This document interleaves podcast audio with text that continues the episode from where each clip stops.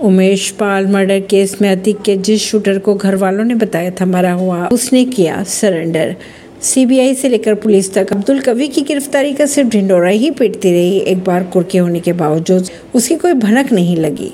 लेकिन उमेश पाल हत्या की में शामिल और राजू पाल की हत्या में वांछित शूटर अब्दुल कवि और कौशंबी पुलिस की हटगाट थी। अब ये बात सामने आ रही है। 18 साल से अब्दुल कवि को पुलिस संरक्षण मिला हुआ था, जिसके चलते न सिर्फ़ उसका शस्त्र लाइसेंस जारी हुआ, बल्कि बल्कि उसके शस्त्रों का नवीनीकरण भी हुआ और पुलिस उसे पकड़ ना सके। अब ये बातें सामने आ रही है कि जब उमेश पाल की हत्या के बाद अब्दुल कवि का घर ढहाया गया तो उसके परिवार ने मौत की झूठी अफवाह फैला दी थी। अगर एक और पुलिस और सीबीआई की बात की जाए तो तलाशी का ढिंडोरा पीटती रही दोनों।